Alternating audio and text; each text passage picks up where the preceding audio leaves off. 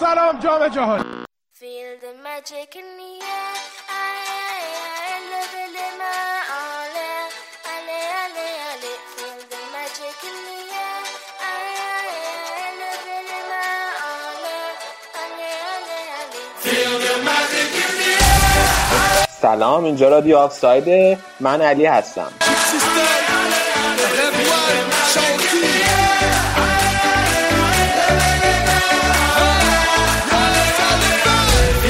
الان 2 ساعت از بازی فینال جام جهانی گذشته، اومدیم اینجا میخوایم با بچه‌ها حرف بزنیم راجع به بازی نیمه نهایی و بازی فینال رده‌بندی.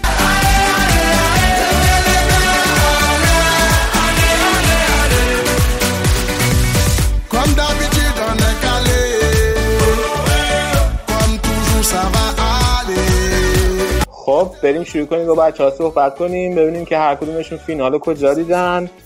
مرتضی بیا جلو ببینم چطور فینال تو کنم. خیلی الان باید خوشحال باشی فرانسه قهرمان شده، خیلی که مشخص بود. آقا اولا تبریک بگو، احترام بذاریم، چه طرزی برخورد کردن تیم. درست میگی. من به تو، به امیر و به همه طرفدارای تیم ملی فرانسه که تیمشون قهرمان شده تبریک میگم. فکر میکنم که هیچ کدوم ولی دیگه جام جهانی بعد یا نگاه نکنن، چون که طبق اون روال چند دوره گذشته توی دوره گروهی قراره هست بشین. قربونتون برم، والا ما عادت داریم بحث شدن تو گروه، اینه که میبینیم جام جهانی بعدی 2002 هست شدیم، 10 هم هست شدیم دیگه، الان هم قرار بود هست بشیم ولی قهرمان شدیم. خدمت شما عرضم که خیلی خوب بود، واقعا به نظرم اصلا آبروی جام بود فرانسه. و اینکه من تو خونه دیدم بازی رو، خیلی لش کردم و دیدم با یه دونه لباس 2006 آنری، به یاد اون فینالی که ناجوان به ناحق به ایتالیا باخت با کارهای بی اخلاقی بردن. ولی خوب بود بازی، من تبریک میگم به همه تکرار کنم قبول. خب بعد از مرتضی که خیلی بازی رو مثل این که توی حالت لشتی دیده با پیرندو 2006 آنری، که من نمیدونم واقعا آنری توی اون جام دقیقا چه نقشی داشت، همه نقش رو آقامون زیدان داشته، آنری چرا واقعا مهم بود، چشم بصیرت میخواد که تو نداری. دقیقاً بله درسته. به این سراغ اون یکی طرفدار فرانسه، امیر تو که بازی ما با هم دیدیم بگو چطور بود؟ مرسی علی. آره خوشحالم، البته خیلی هم خوشحال نیستم ولی خوب بود. بعد از 20 سال دوباره یه جام دیگه گرفتیم، انشالله که آقامون زیدان میاد و از جام جهانی بعدی انان کار از آقای دشام میگیره، 3 تا جام جهانی پشت سر هم میاره واسمون. خوب بود، خیلی بازی خوبی بود، ولی من شاید تجربه اولم بود 2 تا تیمی که دوستشون داشتن با هم داشتن یه بازی فینال رو بازی میکردن، خیلی اونقدر جذابیت نداشت، یعنی هر کدوم گل میزدن خوشحال میشدم. خیلی این تجربه بهم نشون داد که دوست دارم از این به بعد یکی از تیمای منفورم هم بیاد بالا تو فینال که برام حساسیتش بره بالاتر. اما منم تبریک میگم به همه طرفدارای فرانسه، انشالله که تیمشون افت نکنه، این نسلی که دارن بمونه، یه جام جهانی دیگه هم حداقل بگیره. خب پس خیلی آمریکایی تور شما فینال جام جهانی دیدی، هر کی گل میزد خوشحالی میکردی. آره اتفاقا با یه مقدار دوستان آمریکایی هم میدیدیم که باید بگم که آمریکایی‌ها هیچی از فوتبال حالشون نمیشه واقعا. اون دوست عزیزمون صحنه‌ای که گل آخر بازی، گل دوم کرواسی بود، داشت میگفت چه دروازه‌بان توپ با دست بر نداشت، حتی در این حد اطلاعات ندارن که پاس رو به عقبا نمیشه با دست برداشت. خب آره دیگه آمریکایی‌ها دیگه، من واقعا اصلا خورد می‌شد داشتیم باهاشون نگاه می‌کردیم، واقعا خیلی خیلی خیلی اعصاب خردگم بودن. خب بریم سراغ آراد. آره تو فینال در فینال دیدی اصلا یا انقدر ناراحتی ندیدی؟ نه ناراحت که نبودم، همین خیلی خوشحال بودم که انگلیس 4م شد بالاخره، به یکی از اهدافمون در این جام رسیدیم و فرانسه هم به نظرم تو این تیمایی که امسال توی جام بودن بهترین نمایش‌ها رو داشت. حالا به صورت نسبی اگه بگیم تیم شایسته تری برای قهرمانی بود، بهشون تبریک میگم. من فینال رو تیکه دیدم، داشتم راستش در ماشینم خالیش میکرد من تو زندگیم در ماشین پالیش نکردم، یعنی اصلا نه تنها نکردم ندیدم هم کسی بکنه، یعنی خیلی حرکت عجیبیه که توی روز فینال جام جهانی داشت در ماشین پالیش میکردی. خب بالاخره هر کس کارمون به علاقه‌اش میکنه. شما باید پس برید یه پادکست بدی راجع به پالیش کردن در ماشین، پادکست فوتبالی و اشتباه وارد شدی. آره حالا تجدید نظر میکنه. آلمانا باید برید فرم F1 ببینید، چرا اصلا تو فوتبال دخالت میکنید؟ تبریک مرتضی جان که بالاخره ستاره هاتون جدا شده از تیمایی مثل انگلیس که فقط تو میزبان قهرمان شدن جدا شدین، آفرین.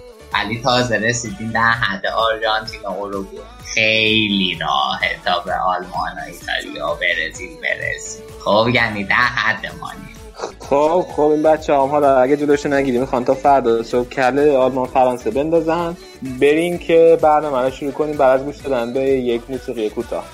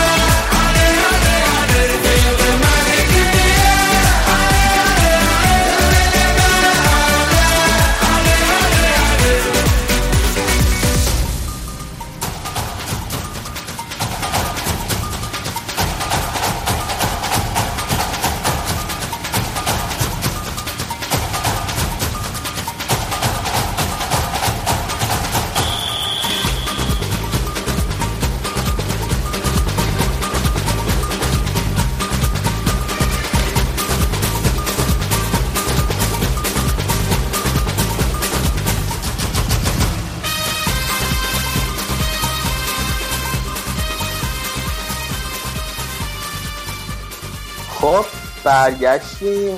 میخوایم راجع به بازی اول نیمه نهایی صحبت کنیم، بازی فرانسه جلوی بلژیک. مرتضی امروز آغاز پایان برنامه‌مون با تو، اولین بازی نیمه نهایی فرانسه بوده، بازی فینال فرانسه بوده. بیا برامون بگو فرانسه و بلژیکو چطوری دیدی، چی دیدی تو اون بازی؟ بازی بود که قبل از اینکه شروع بشه یکم غیر قابل پیش بینی بودیم که قراره از نظر تاکتیکی چجوری بشه، به خصوص برای بلژیکیا. با توجه به اون ترکیبی که مارتینز تو بازی با برزیل فرستاد تو زمین، هم منتظر بودن که قراره چی بشه. بعد منیرم نبود، یا میتونست همون برگرده به سیستم سه دفاعی که قبلتر استفاده کرده بود تو جام، یا اینکه حالا همون سیستم 4 دفاعی که جلوی برزیل استفاده کرد و حالا مشتقات اون استفاده کنه. ولی دیدیم که کاری که کردیم بود که چادلی آورد سمت راست، سه تا دفاعش بودن، حالا کمپانی برتونگن آلدویه و ناصر چادلی سمت راست بازی میکرد و حالا موقعی که تیم دفاع میکرد برمیگشت اضافه میشد به خط دفاع و در موقع حمله هم از سمت راست شروع میکرد فشار آوردن. سمت چپ هم آزارد بود و وینگ چپ هم یه جورایی فلینی در کنار آزارد. اتفاقی که افتاد این بود که اولش پاوار که دفاع راسته، یعنی پاوار میشد مقابلش میشد آزار و فلینی، پاوار شروع میکرد مارک کردن فلینی، در نتیجه میرفت داخل و اون سمت خیلی فضای خوبی پیش به وجود میومد برای آزار. ولی خب سریع متوجه موضوع شدن و بنجامین پاوار بیشتر موند تمرکز کرد، بعد از یه جایی از بازی به بعد تمرکز کرد روی مارک کردن آزار و مارک کردن فلینی و سپردن به پوگبا. بازی رو خیلی خوب شروع کرد بلژیک، خیلی هم خوب داشت فشار می آورد. اون نیم ساعت اولم من خیلی استرس داشتم، ولی کم کم فرانسه شروع کرد به بازی سوار شدن. اون یورو 20 دقیقه آخر نیمه اول خیلی خوب بودن و حالا قبل از اون که اون بازی هم شروع بشه تو گروه داشتیم با بچه‌ها حرف می‌زدیم، نوید یه حرف خوبی زد، گفت اون 20 دقیقه نیم ساعت اول این بازی تعیین کننده است و به نظرم تعیین کننده هم شد. یعنی بلژیک فشار آورد، نتونست از موقعیتش استفاده کنه، بازی 0-0 رفت، دوتا تیم 0-0 رفتن تو رختکن و حالا نیمه دوم روی اون ضربه کورنر تکلیف کار معلوم شد. فرانسه هم ترکیب همیشگی رو استفاده می‌کرد، 4-2-3-1 که تبدیل شد به 4-3-3. ماتویدی بود که موقع حمله اضافه می‌شد و موقع دفاع برمیگشت. برای اینکه بتونن ضد حمله‌های خیلی خوب بلژیک رو بتونن متوقف کنن، اون 4 تا بازیکن خط دفاعیشون اگه از سمت راست خط دفاعی فرانسه بلژیک حمله می‌کرد، کانته اضافه می‌شد به خط دفاع، می‌شدن 5 تا و اگه از سمت مقابل بود ماتویدی اضافه می‌شد و خط دفاعی 5 نفره می‌شد و حالا 3 تا هافبک جلوش. به نظر ماتویدی خیلی خوب بوده تو این تورنمنت، خیلی خوب اضافه می‌شد به خط دفاع و خیلی خوب هم جلوتر می‌رفت و حملاتشون هم مقدار زیادی از بار حملاتشون دوباره رو نفوذهای امباپه برنامه ریزی شده بود. اینکه ورتونگن اونجا خیلی راحت از کار مینداخت و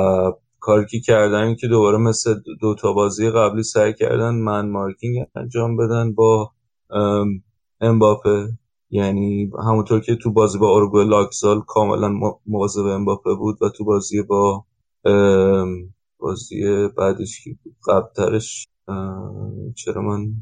بازی با اورگوئه لاکزال بود کاملا مواظب امباپه بود. بخشی اشتباه کردم، تو این بازی هم ورتونگن قرار بود مراقب امباپه باشه ولی خب از نظر سرعت خیلی کم بود و 2-3 تا نفوذ خیلی خوب داشت. یه جام که یه حرکت کرد و به داخل زد و توپو کورتوا گرفت. ولی در کل نظم دفاعی فرانسه خیلی خوب بود، خیلی خوب دفاع کردن و تونستن یه جورایی حمله‌های بلژیکو خفه کنن و حالا روی یه دونه موقعیت ایستگاهی تونستن دوباره به گل برسن دیگه. روی این توپای ایستگاهی خیلی کار کردن. و خب مرتضی ببخشید میپرم وسط حرفه جانم، این ورتونگن امباپه که گفتی، حالا علاوه بر اینکه امباپه چند بار اصلا ورتونگن رو رد کرد، هر وقت هم نمیتونست رد کنه میکشید قشنگ توی زمین، میکشید عقب ورتونگن رو که از خط دفاع جداش کنه، اونجا اون سمت دفاع بلژیکو فضا ایجاد میکرد واسه بقیه بازیکن‌ها. آره کارش هم دیگه، یا اینکه خودش میتونه اون بازیکن رو در روشو برداره یا اینکه نه اگه توپ در اختیارش نباشه فضا ایجاد میکنه. آره از هر دو لحاظ خیلی بازیکن کاملی. آره اینو می‌خواستم اشاره کنم که امباپه این کارم کرد، خیلی خیلی خیلی بازیکن خوبیه. فکر کنم امباپه تو اینجا منو بیشتر از هر بازیکن دیگه تحت تاثیر قرار داد. آره خیلی خیلی اصلا برای بازیکن 19 ساله که اصلا خیلی فوق‌العاده است، ولی به عنوان یه وینگر راست ببین هم چندین بار گفتیم دیگه تو قسمت قبلی، هم خیلی سرعت پا به توپش خوبه، هم که وقتایی که توپ در اختیارش نیست خیلی بازیخونی خوبی داره، یعنی قشنگ میدونه که چجوری دفاع حریفو بین حالا فول بک و سنتر بک دفاع حریف چجوری فاصله بندازه که حالا بتونن بازیکنای دیگه مثل گریزمان یا ژیرو بتونن استفاده کنن از اون فاصله. خیلی باهوشه، فوق العاده است. حالا که در مجوی حرف زدم، به نظرمون چیزی که بیشتر از همه به بلژیک ضربه زد این بود که فلینی اومد اون سمت و نقش وینگ بک رو بازی کرد، نه یه جورایی نه کاملا فاز دفاعی خوبی کاملی داشت که برگرده و دفاع کنه، نه خیلی قدرت نفوذ داشت برای اینکه از اون سمت چپ بتونه کاری انجام. به نظرم این بار مارتینز تاکتیکی که در نظر داشت و نتونست خوب اجرا کنه در غیاب مونیک. به جز تاکتیک مارتینز من فهمیدم، حالا به جز آزارد بقیه بازیکن‌های بلژیک هم خیلی روز خوبی نداشتن، یعنی مثلا دی بروینه اون روزی که باید و نداشت، بقیه هم اون طوری که باید و شاید مثلا اونجوری که مثلا توی بازی دیگه بودن تو این بازی آماده نبودن. دی بروینه خیلی توپلو داد نیمه دوم و خب فکر می‌کنم همین که مرتضی حالا یه اشاراتی هم کرد، بلژیکو اول نیمه اول میتونست بازی رو بکشه ولی خب موقعیتش استفاده نکرد و فرانسه تیم باهوش‌تر بود اومد سوار بازی. آره اون میگم قشنگ اون 20 دقیقه اول که فشار رو تونستن تحمل کنن و حالا یکی دوتا توپ دوریس گرفت و اونا هم یکی دوتا موقعیت خراب کردن. بعد از اون دیگه بازی رو فرانسوی‌ها دیگه حالا برنامه‌ای که دارن رو ضد حمله تونستن اجرا کنن. یه چیز دیگه هم که به ذهنم توی ذهنم بود بگم اینه که خب فلینی پلن بی خیلی خوبی، ولی هیچ وقت به نظر من به عنوان اولین نقشه یه تیم قابل استفاده نیست و این ترینیان گذاشته بوده از اول تو بازی با خاطر اعتماع قدرت سرزنیش و خب فکر میکنم پلینی به عنوان یه ذخیره اون موقعی که تیم کارشگره خورده بیاد تو زمین موثرتر میتونه باشه. آره بعد از بازی با ژاپن که فلینی و چادلی آورد و تونستن بازی رو عوض کنن براشون، کلا به فلینی بیشتر زمان دادن برای بازی کردن. و خب حالا مثلا یه ضربه سر خیلی خوبم آخرای نیمه دوم زد که حالا با اختلاف کم رفت بید. حالا مثلا اگه اون توپ گل میشد شاید ما الان میگفتیم که آره تونست بازی رو در بیاره برای بلژیک. ولی کلا یه بازیکنیه که خیلی تو مرز خاکستری بین خوب بودن و بد بودن همیشه. آره همینا. مرتضی این فرانسه به نظرت با توجه به بازیکنایی که داره کار خوبی داره میکنه که اینقدر روی بازی هوایی داره تاکید میکنه، بیشتر تو ضربات ایستگاهی. الان توی بازی با اوروگوئه گل اولو از اونجا آوردن، توی بازی با بلژیک هم همینطور، توی فینال هم خب درسته گل به خودی بود ولی بازم ضربه ایستگاهی بود. این با توجه به بازیکنایی که داره مثلا امباپه، گریزمان، اینا این نقطه قوتشونه که دارن روی کورنر و ضربه ایستگاهی گل میزنن، یا اینکه نقطه ضعفشونه که از اون جای دیگه زیاد گل نمیزنن؟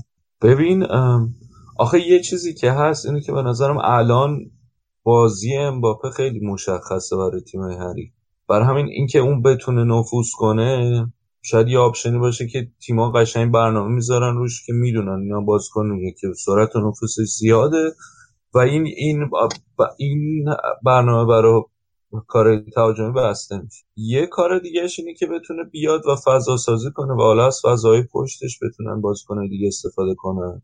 حالا خیلی اینو خوب استفاده نکنن، بهتر از این میتونستن استفاده کنن. به خصوص حالا ژیرو خیلی تو بازی مستقیم ژیرو خوب بود، خوب قاطی میکرد، ولی تو اینکه بتونه از فضایی که قراره امباپه براش درست کنه استفاده کنه خیلی به نظرم موفق نبود. آره این تاکتیکشون خیلی نگرفت. ولی از یه طرف دیگه هم به نظرم روی ست پیسا خیلی خوب بودن، یعنی واقعا خوب بودن. حالا اگرم که خورده‌ای بخوایم بگیم که آره فقط این کارو داشتن و شاید بهتر از این میتونن کار کنن، ولی ضربه زدن به همه تیم‌ها روی همین کار. آره قبول دارم فوق‌العاده قوی بودن و خب قدشون هم بلنده، واران و امتیتی و اینا. آره قدشون خیلی بلنده، پوگبا. و اینکه باید یه چی میگن اعتبار خوبی هم بدیم به گریزمان، به خاطر اینکه تقریبا اغلب این سانترا رو اون میکرد و واقعا خیلی بازیکن تیم میزنه. آره خیلی با دقت خوبی سانت میکرد. آره. ولی تیم فرانسه به نظر من خیلی تیم کاملی بود، یعنی بازیکن شوتزن داره، هدزن داره، سرعتی داره، خیلی به نظر من جا داشت که از این هم خیلی بهتر باشه از اینی که بود. یه جورایی دست مربی بازه به نظرم واسه انتخاب. آره ولی خیلی کاملا پراگماتیک و کاملا واقع گرایانه اومده بود دشان، یعنی بدون هیچ اضافه کاری فقط اومده بود که نتیجه رو بگیری تو این تورنمنت. برای همینم شاید مثلا حالا اون بازیه، حالا وقتی تو نگاه میکنی به مهرایی که داره و حتی مهرایی که نگفته بیان، آدم انتظار داره که آره فرانسه مثلا یه بازی خیلی بهتری انجام بده. ولی خب تو جام جهانی واقعا فرصت این که حالا زیادی فانتزی بازی کنی نیست، یعنی باید از تک موقعیتات بتونی استفاده کنی و از اونورم خیلی موقعیت ندیده تیم. کاری که تو من یه نکته اضافه بکنم. بگو. این چیزی که شما میگین یه نکته دیگه هم که به نظر من داره اینه که یه مربی احتمالاً مربی تیم ملی اگر باشی و خیلی وقت نداشته باشی که با بازیکنات کار تاکتیکی کنی، بهشون مثلا هماهنگ بشن این بازیکن‌ها روی تاکتیک‌های تهاجمی مختلف، به خصوص تاکتیک‌های هجومی، احتمالاً یکی از اولین چیزایی که می‌تونی راجع به صحبت کنی و به سطح خیلی بالای برسونی استفاده از ضربات آزاد و ضربات ایستگاهی و کورنر و این چیزاست. و خب فرانسه هم چون که می‌بینه که هم بازیکن‌ها قد بلندی داره، همین که بازیکناش با هم یه تیم باشگاهی بازی نمی‌کنن تقریباً، یعنی هر کدومشون توی یه تیم باشگاهی جداگونه ایند دیگه. الان گریزمان اتلتیکو مادرید، امباپه پاری سن ژرمن، ژیرو چلسیه، نمیدونم هر کدوم بازیکناشون یه جایی، یعنی کنار هم بازی نمیکنن. مثلا همین احتمالاً بینم فکر کرده که اولین کارو راحت ترین کاری که میتونه بکنه اینه که از مثلا حداقل ضربه اسکایو ازش بیشتر استفاده دادن. آره اینم یه حرفیه. آره چون فرصت کمی برای که بخوای همه اینا رو با هم هماهنگ کنی. میگم به نظرم خیلی عملگرایانه مربیگری کردشون. قبول دارم ولی تا یه حدی هم یعنی نمیخوای بگی تا یه جای مثل بازی با آرژانتین فرانسه بعضی جا ترسو بازی نمیکرد یا بیش از حد محتاط، وقتی که جلو میافتاد کاملا تصمیم میگرفت که دفاع بکنه، ضد حمله بزنه، در صورتی که شاید میتونست اصلا اختیار کل بازی رو بگیره دستش. مثالی که یادمه بازی با آرژانتینه، مثلا یادم الکی رفت عقب بعد گل. آخه ببین مثلا تو وقت داری جلو بلژیک بازی میکنی، اگه بخوای بهشون فضا بدی، همون بلایی که سر برزیل و ژاپن اومد میتونه سرت بیاد. به نظرم تو دوتا بازی بعدی آره جلو آرژانتین شاید از نظر البته خیلی هم حالا خوب دفاع نکردن، سه تا گل خوردن تو همون بازی، ولی به نظرم جلو اوروگوئه و بلژیک خیلی خوب جواب داد تکتیک دفاعیش، یعنی این فاز ضد حمله. آره آره قبول دارم. آقا والا فرانسه رو گفتین تموم شد، من یه چیزی راجع بلژیک می‌خواستم بگم. بگو.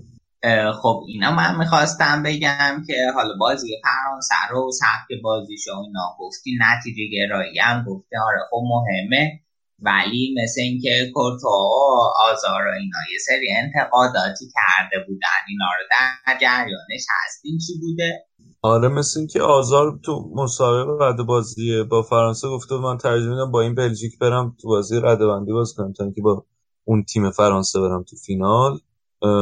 بنده جوابم اینه که جامو به یه تیم میدن، الان تیم فرانسه با جام میره خونه، آقای آزار با مدال برنز. نمیدونم آخه خیلی واضحه دیگه اینکه تاکتیک دفاعی، اینکه الزاماً دفاعی بازی کردن بد نیست، اینو باید قبول کنیم. بعدم اگه بخوام فضا بدن جلو یه تیم با این همه خلاقیت، چون آزار داره، دیبروین داره، لوکاکو داره، تو خود به اینا فضا بده نمیشه که گل بد میزنن، بازی 2-0 باخته رو 3-2 میکنن یا میان دوتا میزنن اصلا بازی تموم میشه از اول. تازه اینا خودشون هم جلو برزیل همش داشتن دفاع میکردن.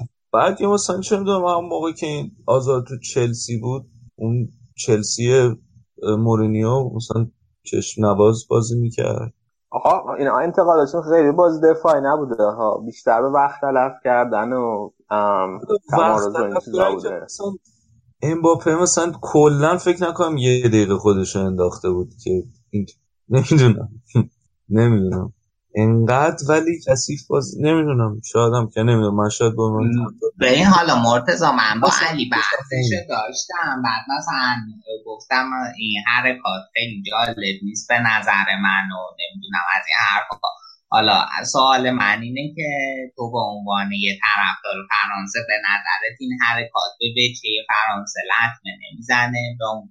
به عنوان یه طرفدار کاری ندارم که مثلا مباره اون یه دقیقه تلف کرده، ولی این حرکت به اسم فرانسه آره لطمه که میزنه، ولی من به نظرم حجمش انقدر نبود که اینا اینطوری بخوان خورده بگیرن.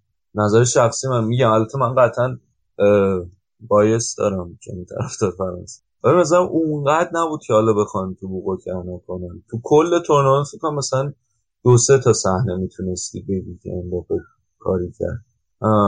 اینو فکر نمی‌کنم انقدرم تو روند اون بازی تاثیرش، ولی نه من به شخصا خیلی دوست ندارم این حرکاتو ببینم، ولی اونقدی هم نبود که اذیت بشم اگه صادقانه بخوام بگم.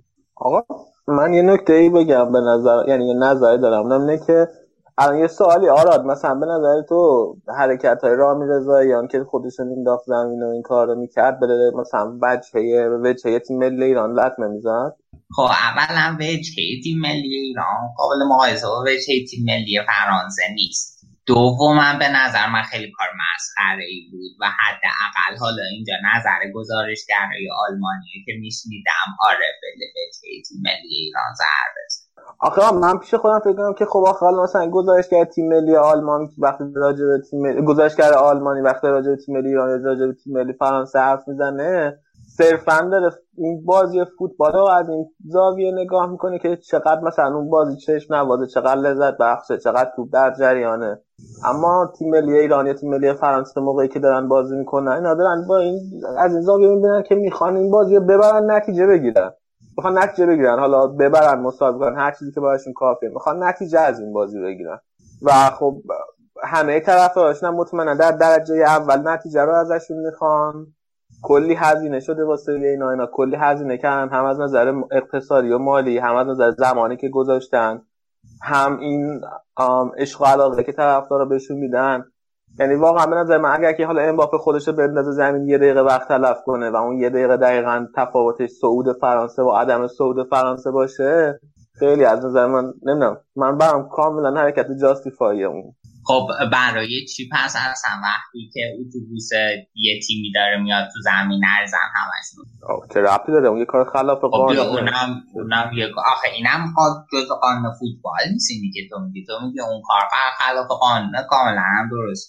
اینم قانون فوتبال که اگر کسی تمارض کرد باید کارت زرد بگیره. خب حالا این تمارض پر و بال گرفته، یه سری مثل امباپه میکنن، یه سری مثل نیمار میکنن، همش انواعی از تمارض. این دفعه بحثش رو داشتیم که دقیقا همینا رو گفتیم، ولی خب باید دقت کنیم که اینم جزء قانون نیست. همون جوری که مثلا اینکه فرض کن یه تیم کلا بیای ترتیبش بدی، اونم جزء قانون نیست. درست میگی؟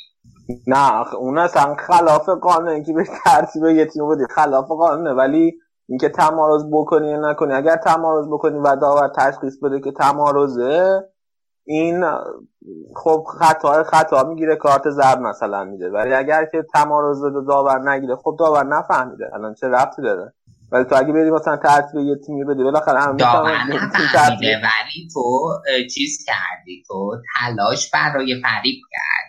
آره باشه، ولی چه موقع آخه من نمیتونم مقایسهش با اینکه بری اعضای یه تیمو. خب حالا آره مقایسه مثلا اینکه مثل مارادونا و مسی و اینا با هندبال بزنی خوبه که من اگر طرفدار اونا باشم، آقا من اگر طرفدار اون تیم باشم که باش حال میکنم با کاری که داره میکنه. حالا میگم آقا مارادونا نظرات خیلی چیز شخصیه تو این زمینه، ولی من مثلا به شخص با اینکه کلوزه با هند گل زد رفت داور گفت من هند کردم، خیلی شحال کردم تا حالا فرض کنیم گل نمیزن، یا اینکه مثلا اینکه تو چه استیجی بود اون، یعنی تو چه کجا این کار کرد. کلوزه بگم توی یه بازی لیگی هم کاری کرده بود تو لاتی بازی. آها خب باز لیگ تو لاتسیو خیلی فرق داره با این مرحله از جام جهانی. آره مرتضی قبول دارم خیلی فرق داره، ولی بازم نمیدونم، میگم نظر کاملا شخصیه. ببین دو تا چیزه، یکی این که آره عمل کار خوبی نیست، منم دوست دارم یه بازی ببینم باکس تو باکس ان تو ان، همه از این ور به اون ور هی حمله کنن و گل داشته باشه. خب این یه حرفه. یه حرف دیگه اینه که اینا اتفاق میفته و ما قراره چجوری نسبت بهشون ریاکت کنیم.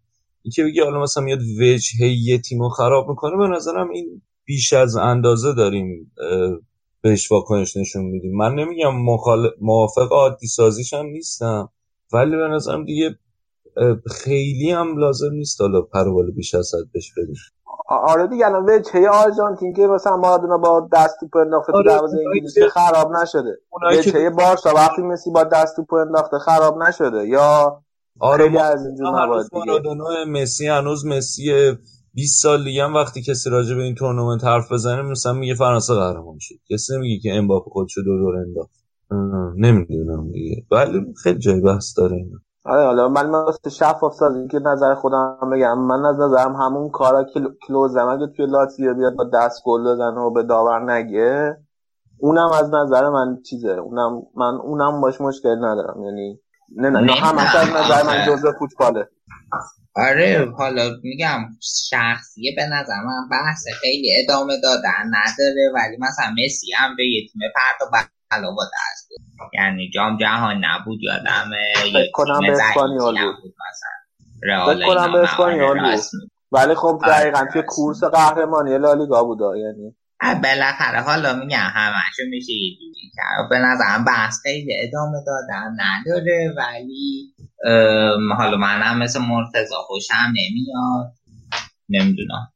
خب فکر کنم دیگه به حد کفایت راجع بازی فرانسه و بلژیک صحبت کردیم، بریم ما یه استراحت بکنیم، برگردیم با بازی دوم نهایی در خدمتتون.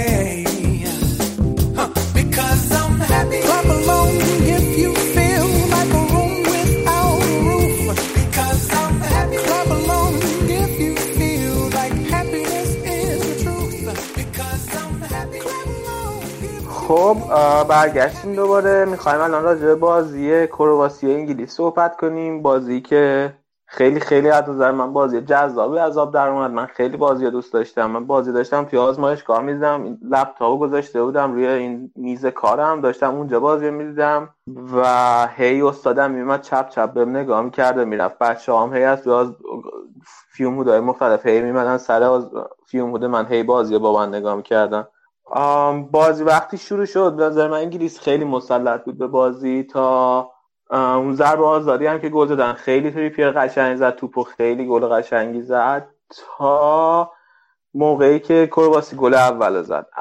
اول میخوام بگم راجع به کرواسی و اینکه وقتی گل اول زد تا قبل اینکه گل اول بزنن به نظر من تیم آندرداگ زمین بود. یعنی انگلیس خیلی مسلط بود روی بازی، خیلی خوب داشت بازی میکرد، همه راه کرواسی بسته بود. اما وقتی که کرواسی گل اولشو زد دیگه از اونجا بعد من احساس میکنم که مثلا انگلیس از هم پاشید.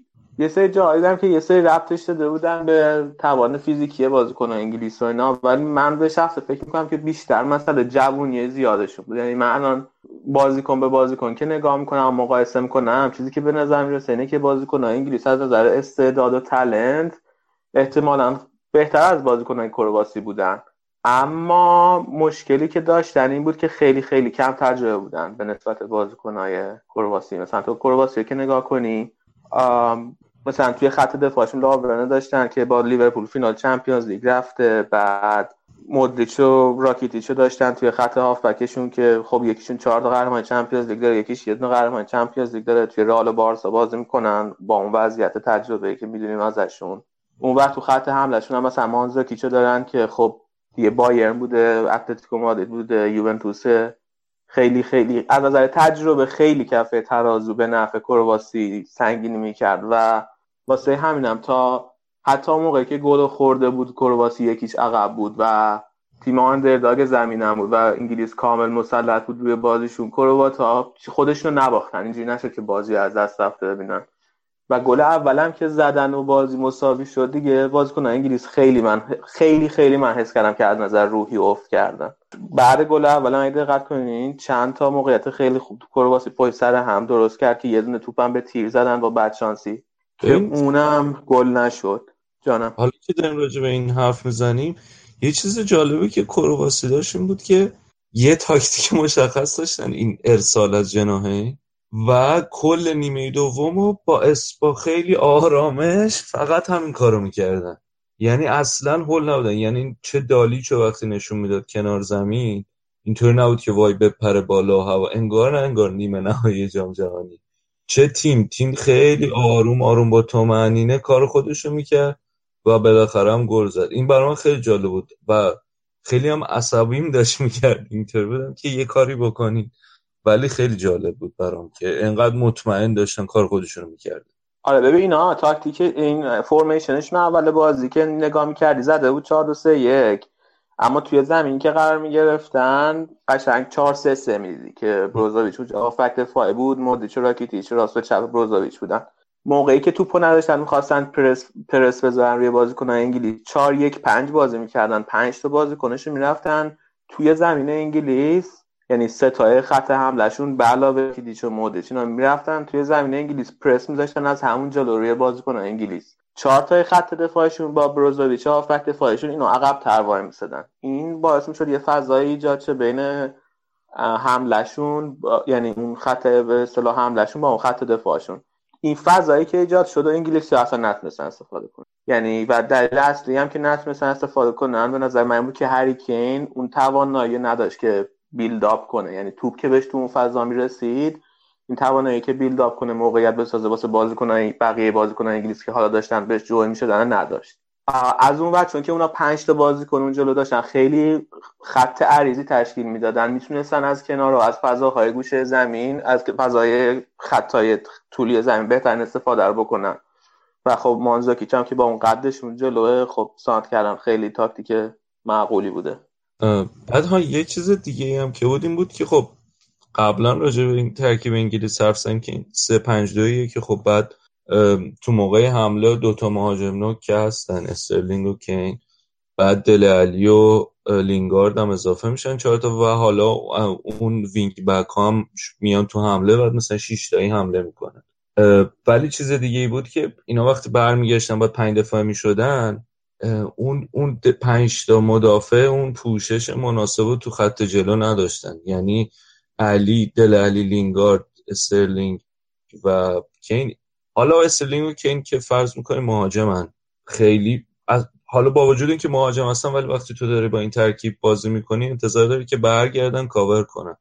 ولی دل علی و لینگارد هم چون بازیکنایی ان که با میل هجومی بازی میکنن تو تیمای باشگاهیشون، اصلا این خوب کار نکردن تو این که برگردن و بتونن پوشش بدن جلو دفاع رو، و حالا بتونن اون کناره ها رو یکم کنار حرکت از کناره های کرواسی رو بتونن خفه کنن. این یه چیزی بود که آره ساوتگیت هم خیلی کاری نکرد برای اینکه بتونه اینو عوض کنه. وقتی کرواسی داشت با 5 تا بازیکن اونجا یه خط خیلی عریض تشکیل میداد، اصلا دیگه انگلیس‌ها طبیعتاً نباید با 3 تا دفاع میموندن، باید اونها هم خط دفاعی 5 نفر حداقل تشکیل میدادن، اما خیلی خوب عمل نکرد. یعنی اون بازیکن‌های کنارشون خوب برنمیگشتن که به دفاع کمک کنن. آره مشکل داشتن نظر من. وقتی اونا شروع کردن بازی عرض دادن به بازی خیلی مشکل داشتن انگلیس. نمیخوای راجب مودریچ حرف بزنی؟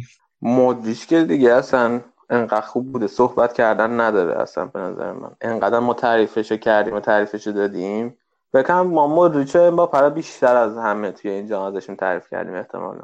آقا پریسیچ هم خوب بوده. حالا یا پریشیچ اولیه نفهمیدم کیو گفتی، پریسیچ یا پریشیچ؟ هم اون تلفظش چیز کردی. آره اونم آره اونم خیلی خوب. کلا بازیکن کلواس خیلی خوب بودن به نظر من همشون. آقا گلی که ایوان پرسیچ زد تو این بازی چقدر قشنگ بود. اینکه پاشو آورد بالا، واقعا من لذت بردم که اینقدر تمیز این کارو کرد. من خیلی گلشو دوست داشتم. این قبلا تو آلمان بازی می‌کرده ها، الان تو اینتره. نمیدونم، من دنبال نمی‌کردم. پریسیچ وولفسبورگ بوده. وولفسبورگ بوده. آره. آره صحبتی نداری برای پریسیچ؟ نه آقا صحبت خاصی ندارم براش. علاقه داری بهش؟ گل مانزوکیچ ولی قشنگ‌تر نبود؟ نه. به پریسیچ علاقه نداری؟ نه ندارم. خیلی حال نمی‌کنم. خب خوبه. گل مانزوکیچ هم خوب بود خیلی دیگه. اون مقایسه‌ای هم که کرده بودن که با اون موقعیت طارمی. آره دیدم مقایسه شد. من خیلی دوست نداشتم مقایسه شد. آخه 2 تا عکس گذاشتن از 2 تا لحظه آخر، معلوم نیست که اون توپ با چه چرخشی افتاده، با چه زاویه‌ای افتاده جلوی طارمی و مانزوکیچ.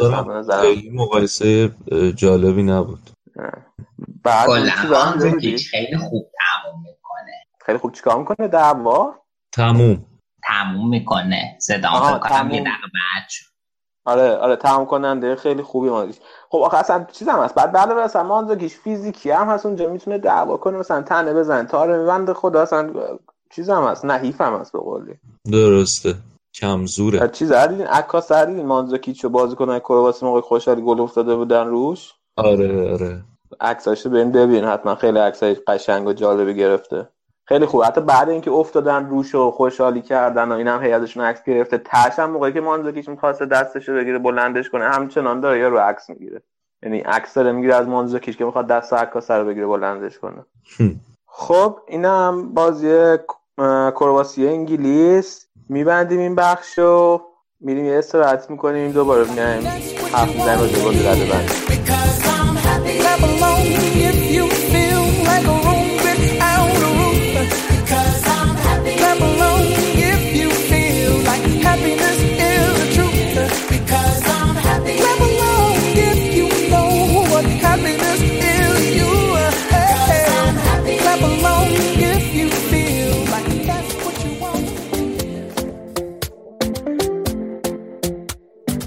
Talking in my sleep at night, making myself crazy.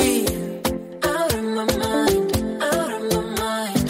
Wrote it down and read it out, hoping it would save me. Too many times, too many times. My love, he makes it feel like nobody else, nobody else. But my love, he doesn't love me, so I tell myself. خب برگشتیم خدمتتون با بازی رده بندی جام جهانی 2018 انگلیس و بلژیک، بازی تکراری که خیلی نتیجه تکراری هم داشت، برد بلژیک. آراز چیکار کردی؟ بازی دیدی؟ نظرت چیه؟ آره بازی دیدم. قبل اینکه راجع بازی بحث کنم دوست داشتم یه بحث حاشیه‌ای بکنم. یادم جام جهانی قبلی فن خال اومد گفت که وقتی رده بندی بین برزیل و هلند مصفح شد، فن خال اومد گفت که اصلا وجود رده بندی خیلی مسخره است و دو تیمی که باختن و دوباره با هم بازی کنن و از این حرفا. بعد با امیرم که امروز حرف زدیم با مطال هیچ رده بندی یا ندیدن. نظر شما دو تا چیه؟ تو مرتضی به نظرتون یورو بهتره که رده بندی نداره یا جام جهانی که رده بندی داره؟ من اول نظرم بگم، من اصلا بازی حسی منش اینه که همه حس میشن، یه نفر میره با قهرمان میشه. منطقش هم اینه که والا منطقه درستی شاید نباشه، ولی منطقه اولیش هم بوده که خب دو تا تیمی که با هم بازی میکنن اینا لا برد اون از اون بهتره که الان برده رفته مرحله بالا و در نهایت اون کسی که همه بازیاشو برده از همه بهتر بوده. ولی الان وقتی میخوای بیای مثلا تیم دوم و تیم سوم چهارم انتخاب کنی، اون منطقه رو داری زیر پا میذاری، نقض قرارداد میکنه. واسه همین من اصلا نمیفهمم که چرا بازی هستی باید رتبه های دوم و سوم و چهارم براش تعیین شه. منم موافقم. من اصلا به نظرم خیلی بازی عباسیه، بده من اصلا من رقابت نداشتم ببینم بازی رو، به خصوص که این دوتا با هم بازی کرده بودن قبلا هم دیگه پوینتی نداشت خارجی. دقیقاً موافقم. یعنی به نظر من سوم چهارم برگزار کردن همونقدر پوینت داره که بریم مثلا شروع کنیم پنجم ششم هفتم هم مثلا مشخص کردن. به نظرم فقط میخوان یه روز وقت بخرن بیشتر برای اینکه تیمایی که میخوان تو فینال بازی کنن شاید یه روز بیشتر که استراحت میکنن، چون دو روز همینجوری فوتبال برگزار نمیشه. فکر میکنن شاید اگه سه روز برگزار نشه طولانیه مثلا مدتش. واقعا بازی پوینتی نداره. من تا حالا هیچ بازی سوم چهارمی از هیچ تورنمنتی ندیدم تا حالا. آره بحث نمیگی، منم خیلی حالا باش به طور ویژه‌ای حال نمیکنم. آره حالا ولش کنم برگردیم به بازی. من یه چیزی بگم حالا فکر کنم که برای بیشتر دنبال حق پخش و پول و ایناشن، دنبال اینکه یه روز وقت بیشتر واسه اونا بخرن. خب طبیعتاً به خصوص که حالا که فیفا هم قطر و 48 تیمی قرار برگزار کنه. نه از کانادا کانادا آمریکا مکزیک 48 تیم. آها خب قرار بود از قطر 48 تیم باشه، فعلا فیفا چیز کرده، عقب نشینی کرده. خب آقا بریم حالا سراغ بازی. گفتی بازی تکراری بود. داره البته اون بازیه گروهیشون که واقعا مزخرف بود، تو هر دو تا تیم یه جورایی اومده بودن دوم گروه بشن. بعد بلژیکی هم کارت در میرفتن، طرفدارشون خوشحالی میکردن اصلا یه وضعی. ولی یه چیزی که من دوست داشتم بگم، من فکر میکنم اگه بلژیک دوم گروه اومده بود بالا فینال و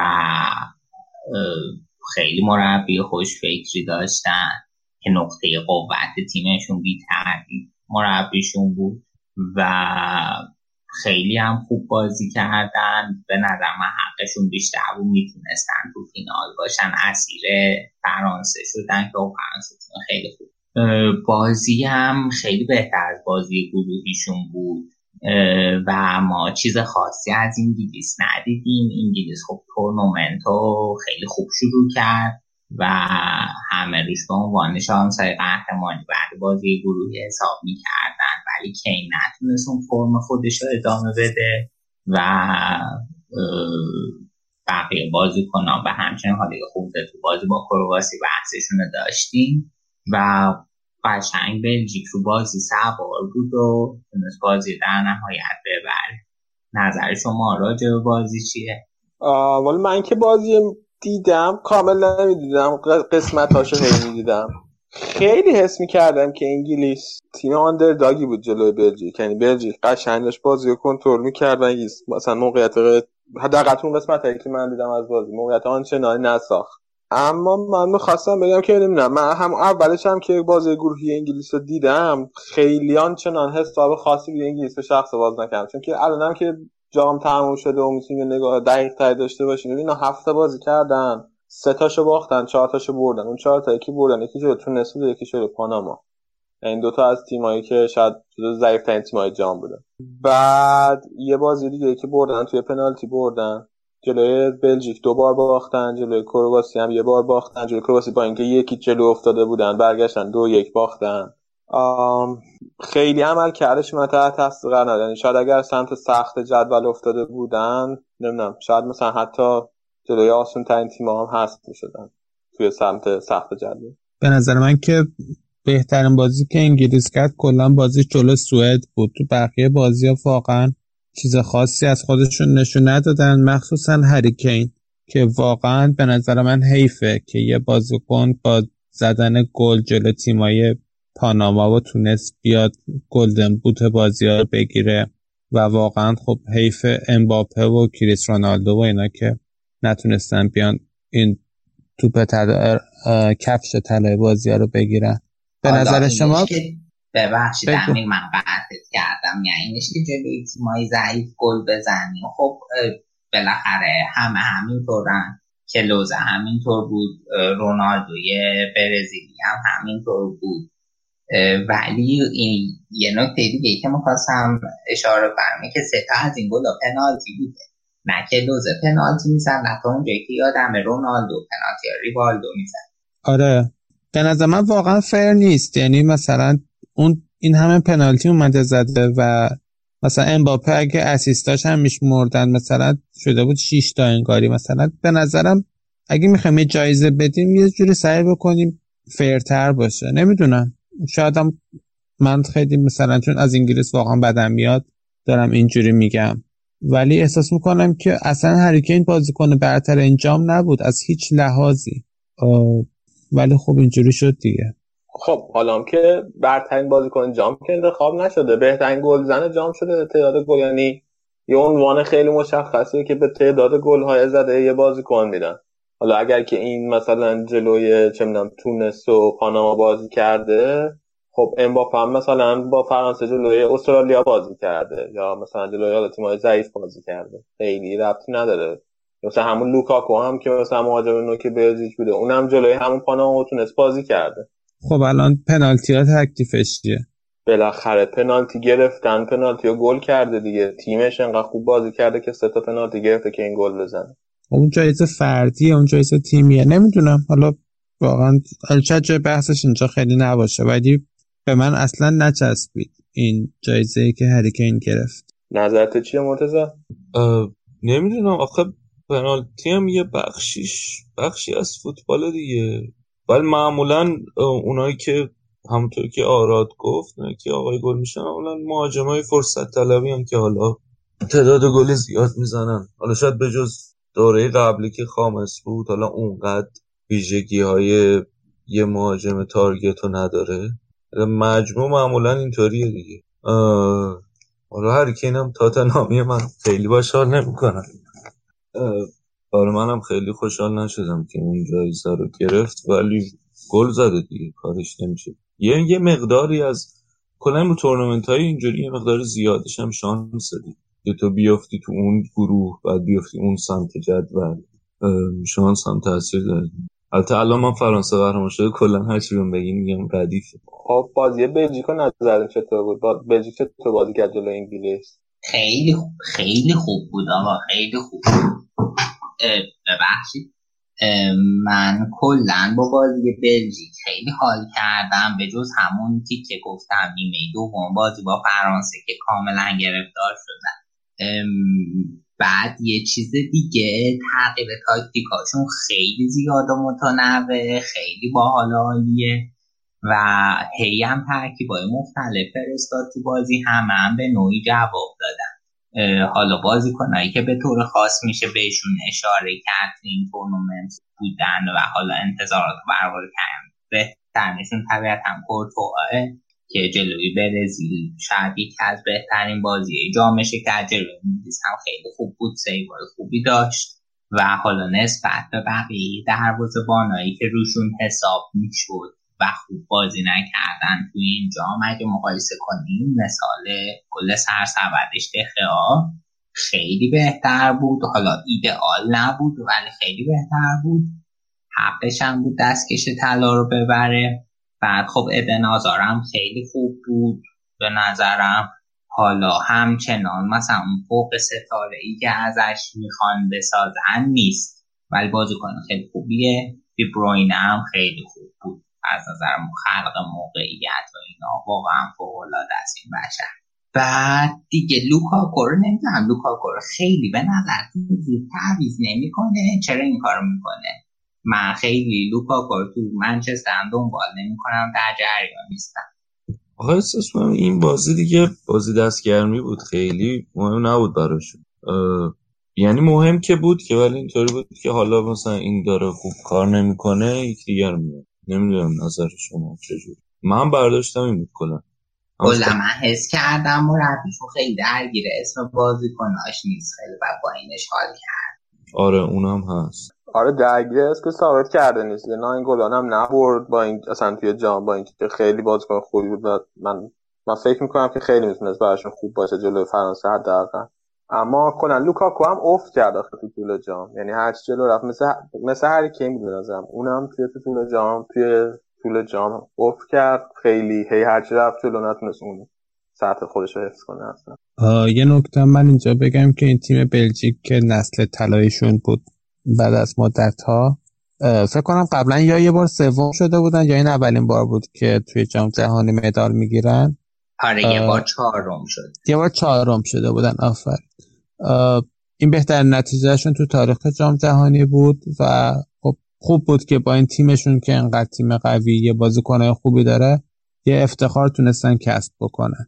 توی تاریخ جاودانه شدن در واقع. بلژیک 20 تا تیم تاریخی که توی جام جهانی مدال میبره، یعنی تا حالا 20 تیم مختلف توی جام جهانی مدال بردن، رو سکو رفتن.